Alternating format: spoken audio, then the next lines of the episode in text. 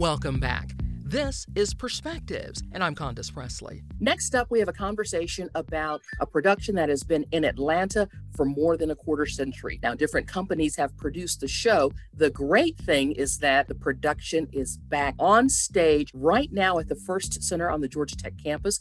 The show is Black Nativity, and we are joined by three key players in the production. Let me first just start with you, Mr. Connor, and have each of you introduce yourselves Robert John Connor, and I'm the executive producer and director of the show. Dathan Thigpen, and I am one of the actors in the show. Chris Hagan, and I'm also one of the actors, singers in the show. I wanted to get the three of you on today to talk about Black Nativity and this particular production because you haven't been able to perform, produce, be on stage for now almost two years. It must be extra special to be able to bring this production back to the citizens of Atlanta. Absolutely. We know how important um, the holiday season is, and we know how important the show has been to the community at large in regards to how it provides a certain level of hope and inspiration.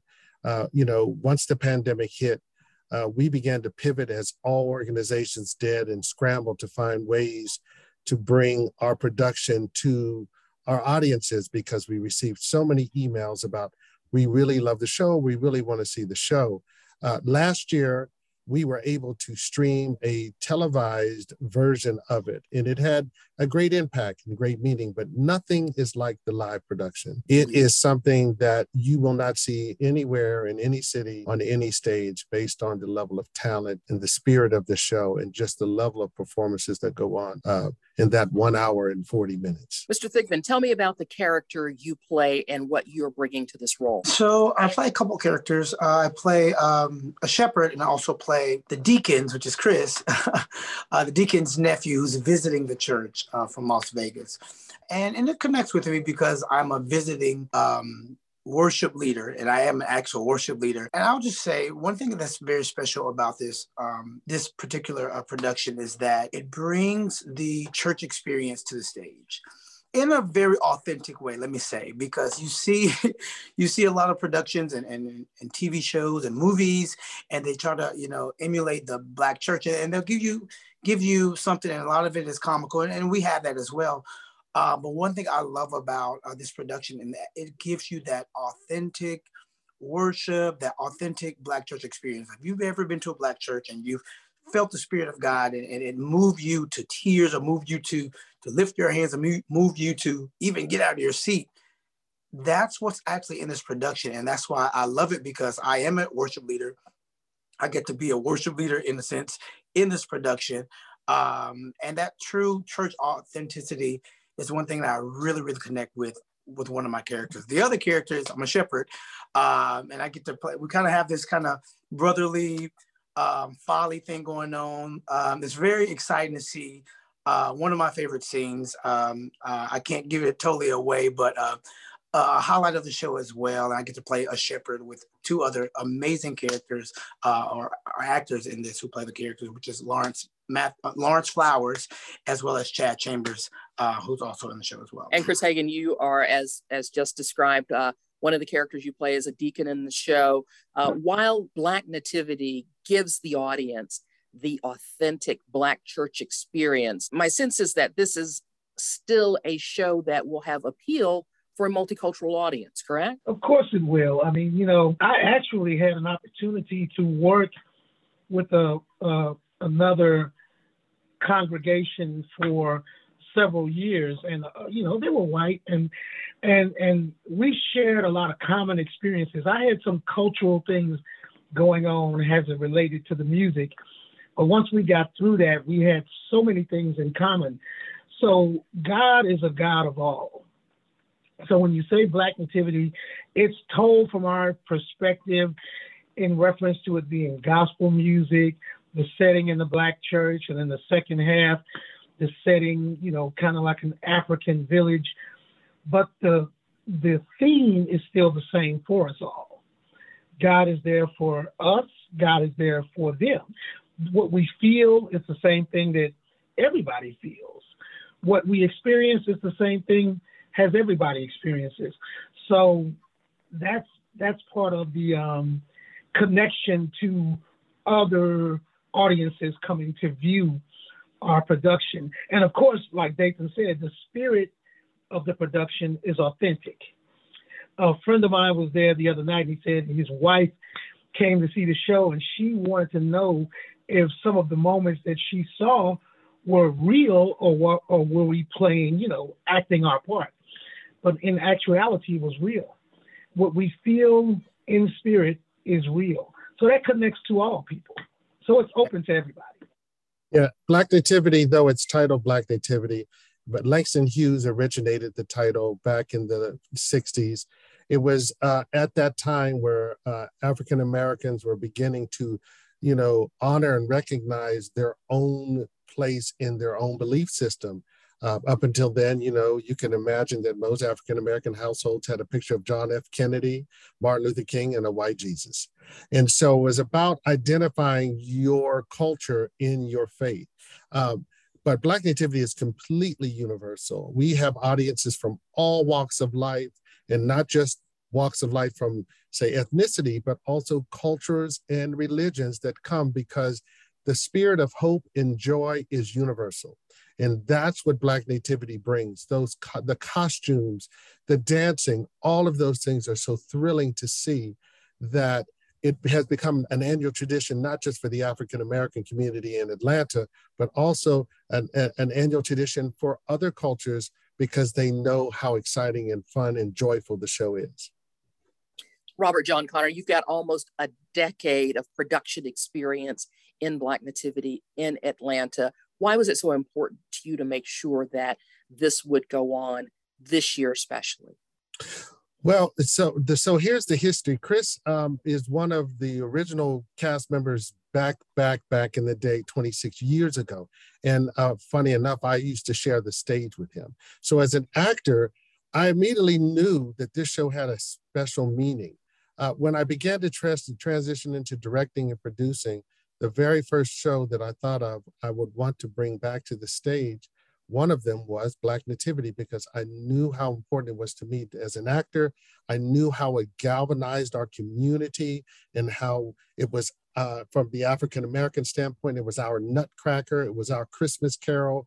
And I felt like it was my responsibility to keep tradition, keep a certain tradition in our community. You know, traditions are really important. Storytelling is really important within the African American community.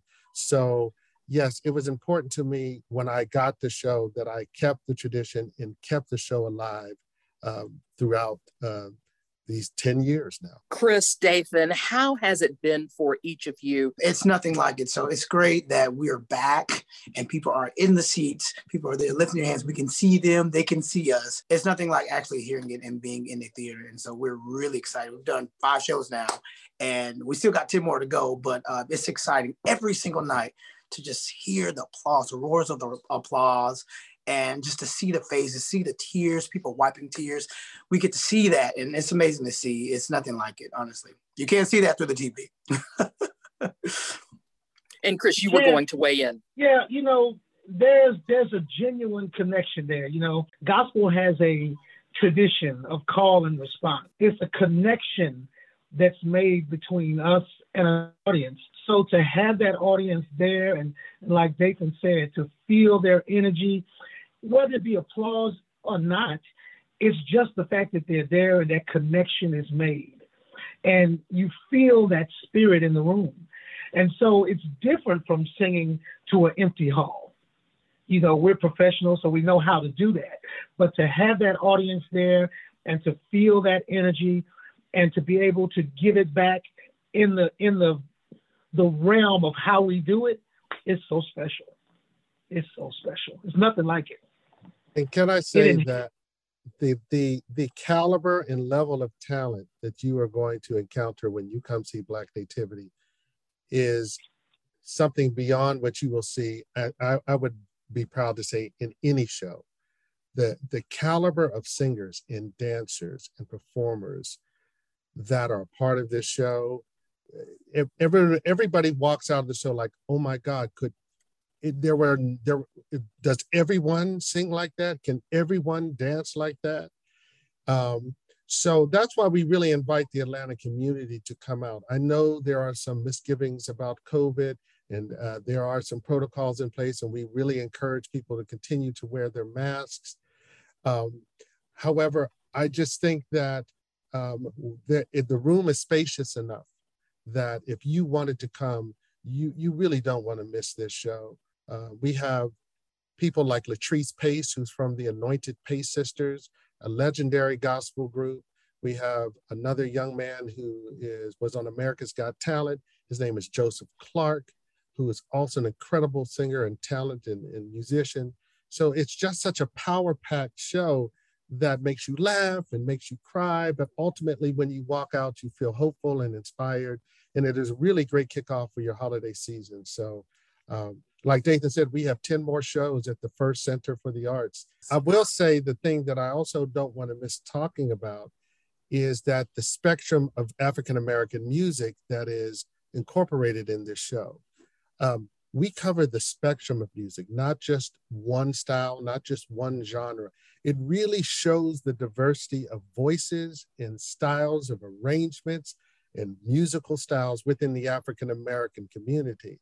We have Negro spirituals, we have straight up gospel, we have lullabies, we have things that are more classical. So, um, you know, I know it's coined as a gospel musical experience. That's the subtag line. Uh, and it, the, the core of it is gospel by about the word of gospel is about telling about the good news. Yes. So that's the gospel of it.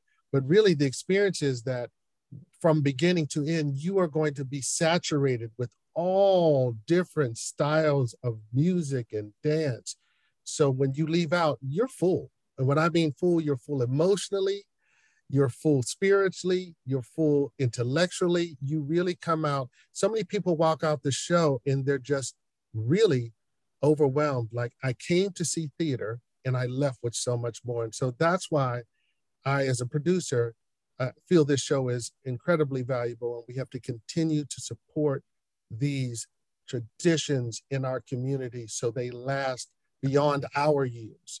You know, I will pass this on to somebody, and hopefully somebody will pass this on to somebody because that's how our traditions live. Wonderful. I couldn't add anything more to that, but I will ask before we wrap if there is anything else any of you wanted to share, something that you wanted to make sure that the audience knows that I might not have thought to ask you in this time? Just an invitation. I mean, we'll just take this opportunity to invite everybody to come out and, and catch the remaining shows. And, you know, Robert made such a good point. And Robert, I, I actually thought about that moment while we were on stage the other night doing um, Isaiah's song, um, The Spiritual.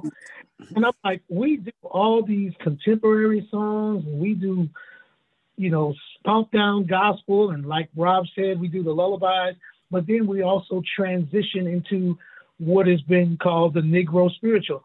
And and I was in awe of the fact that we have that kind of talent on the stage that can go from those different genres, move into those different realms effortlessly.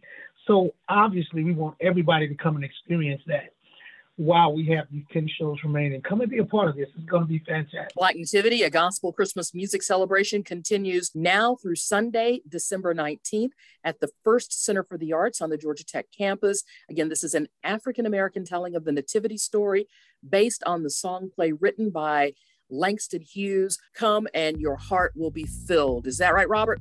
That is right. Mm. Absolutely. It is an Atlanta holiday tradition a Christmas Carol at the Alliance Theater. It's a tradition that we missed last year because, well, you know. We are happy to welcome today Leora Morris. She is the director of A Christmas Carol at the Alliance Theater and the actor in the lead role as Ebenezer Scrooge, Andrew Benator. Welcome to both of you. Thanks for having us. Thank you. Thank you. Leora, it had to be difficult not working on this last Christmas, but it seems that that time away gave the creative forces a great opportunity to create an amazing show this year. Yeah, it's um although we premiered this year, we've been working on this production for about five years, maybe longer. And so um, while everyone was in lockdown and COVID or not able to put on full productions, the Alliance staff, the creative the creative team on the production was working really hard on continuing to evolve the script and think through all of the music choices.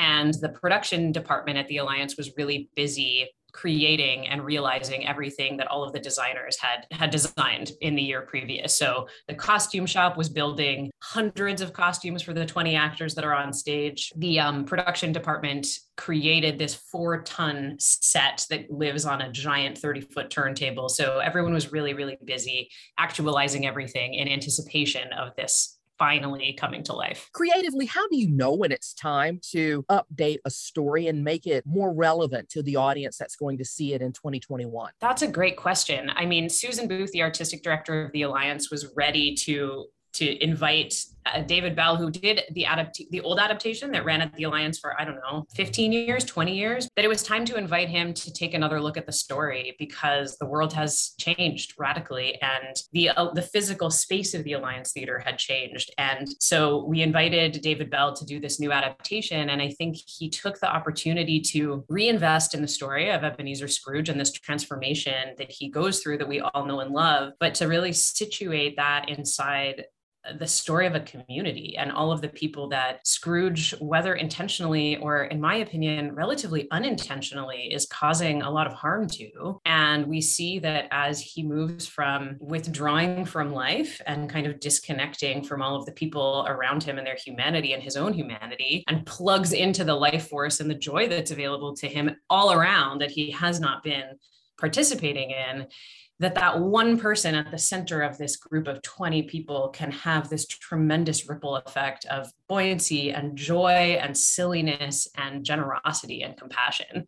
So really it's it's the story of a community rather than the story of just a man. Andrew will you share with us your take on portraying this classic character ebenezer scrooge? I approach it the way i approach any character. Um, it's it is a uh, he's an iconic character and that a lot of people have a lot of preconceived notions coming in or a lot of pre- previous experience prior experience of of who this guy is what he sounds like what he looks like.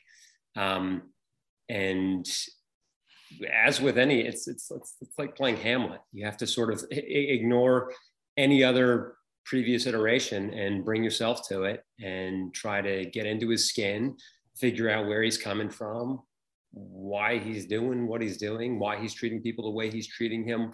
Sort of uh, approach it the same way you do with any character, with objectives and intentions and obstacles, that kind of thing. Leora, the show, as you mentioned, introduces the audience to an entirely new set. And I know there's a story behind that. Can you tell us what that is? Well, the set is um, it's a piece of magic, really. I mean, the Alliance hired Todd Rosenthal, and he brought his imagination and his detail obsession with Victorian architecture to the stage. So we have a huge turntable that is four sided, and one of the joys of this production, I think, or of the story, is that we have all these spirits and they do magic. And so it's an opportunity for our show to create magic. And we have all kinds of tricks that happen with that turntable, whether it's a space that gets turned over in a radical fast time that you think is impossible, but somehow it happens, or uh, little little places opening up and revealing things that you're not expecting, like ghosts or magical boxes or lights. Um, so it really is kind of a. Um, I think about those when you go to birthday parties and you get those packages and you unwrap one layer and then another layer and then another layer and another layer. It's just kind of this bottomless box of tricks um, but really inspired by St. Martin's clock in St. Martin's Lane. Um, this big, beautiful, very kind of Victorian British piece of architecture that anchors us in in that city. Talk to me about this incredible cast. It appears you've been very intentional in the casting of the show because it looks like Atlanta, incredibly diverse. And unless I'm mistaken, the actor playing Tiny Tim is actually an actress correct. We we affectionately call her Tiny Tina sometimes. Um, yeah, the the cast is tremendous, and um, it. I'm so glad to hear you say it does look like Atlanta because to me it looks and feels like Atlanta, and Atlanta is so rich. The acting community in Atlanta is tremendous, and so we sought the best folks in the city that we could find to bring the hearts of these people to life and that had kind of the spirit of the production and ended up with this incredible group of 20 who um, I mean, really, the, what I think is so special about this production, and I'd never worked on it before. Andrew worked on previous productions, so he can probably speak about this. But um, there is this sense on the first day of rehearsal of the like walking into a Christmas party, actually, that there's this kind of here we are, let's have a good time. Our job is to channel and invite the audience into the spirit of this moment. And even if it starts with someone who's, you know, unintentionally cruel, um, that that we need to plug into everything he's missing and the kind of opportunities at the grocery store with the person selling you your you know clementines or panettone or you know that there's opportunities um, or when you're picking up your dry cleaning or the the teller at the bank that there's kind of opportunities everywhere to infuse your relationships even the most casual ones with the kind of spirit of the season. And that's just what that cast feels like. Not to mention they got talent. So, you know, between the singing and the flying and the puppetry and the dialect, and we paid a lot of attention this year to kind of thinking really intentionally about how these people and these bodies, these histories come to be on the stage and think about you know what dialect did their grandmother speak or what languages did they hear in their childhood home even if they're speaking english now on the stage um, so the the cast came with tons of appetite and so much talent and facility with with the craft. And Andrew, you've got to be delighted to be able to return to work as a performer. It's great. The first day in the room, in the rehearsal room, when we had 20 actors, Leora, designers, stage management, you know, I don't know, close to 30 people in the room was uh, was so exciting and so thrilling. Um, that's you know we call it the room and the room is a, a sacred space for for actors. It's church. It's um, it's where we feed our souls. And to have not been in the room for 20 months and get back in was amazing. Um, and then there was a, another another amazing day was is your first day on stage when you get to play on this unbelievable set. And then a few days after that was the first time we took our masks off. And it was like Christmas morning. It was like a bunch of kids running around giggling, seeing each other's full faces for the first time. It was incredible. Uh, yeah, it's been a very, very joyful experience. Leora, I understand that if an audience member is not able to see the show in person at the Alliance Theater, there are going to be other opportunities to stream the program. Tell us about that. There are, yeah. Because of the pandemic, the Alliance has gotten really, really good at capturing live productions. So um, they captured our final preview the night before opening, which I think was one of the best performances that the cast gave that I got to see. Um, and it will be available for streaming, I believe, from December 17th, but all the way into the new year. So people will actually be able to stream if they want to on Christmas Eve, on Christmas Day, on Boxing Day, on New Year's, whenever the family is kind of gathered and wherever in the world they are. So I'm from Canada. My family in Canada will be will be watching from afar, and anyone uh, is invited. And Andrew, what is it that you are hoping that audiences will take away from not only your performance, but the performance of the other 19 actors in this year's adaptation and production of A Christmas Carol at the Alliance Theater? The spirit of the season that uh, you can change.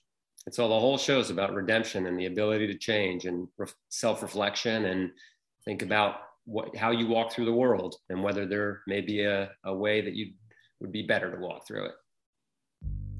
Perspectives is a community and public affairs program produced with you in mind. If there's a guest or an issue you'd like to hear me explore, I'd hope you'd let me know. The easiest way to connect with me is on social media. Just slip me a DM or send me a message. Search Condace Pressley on Facebook, Instagram, or Twitter. And yeah, I know you're asking, how do you spell Condace? C O N D A C E. And Pressley has two S's. That's P R E S S L E Y. Friends, I appreciate your listening. Be sure to listen again next week at the same time as we explore new perspectives.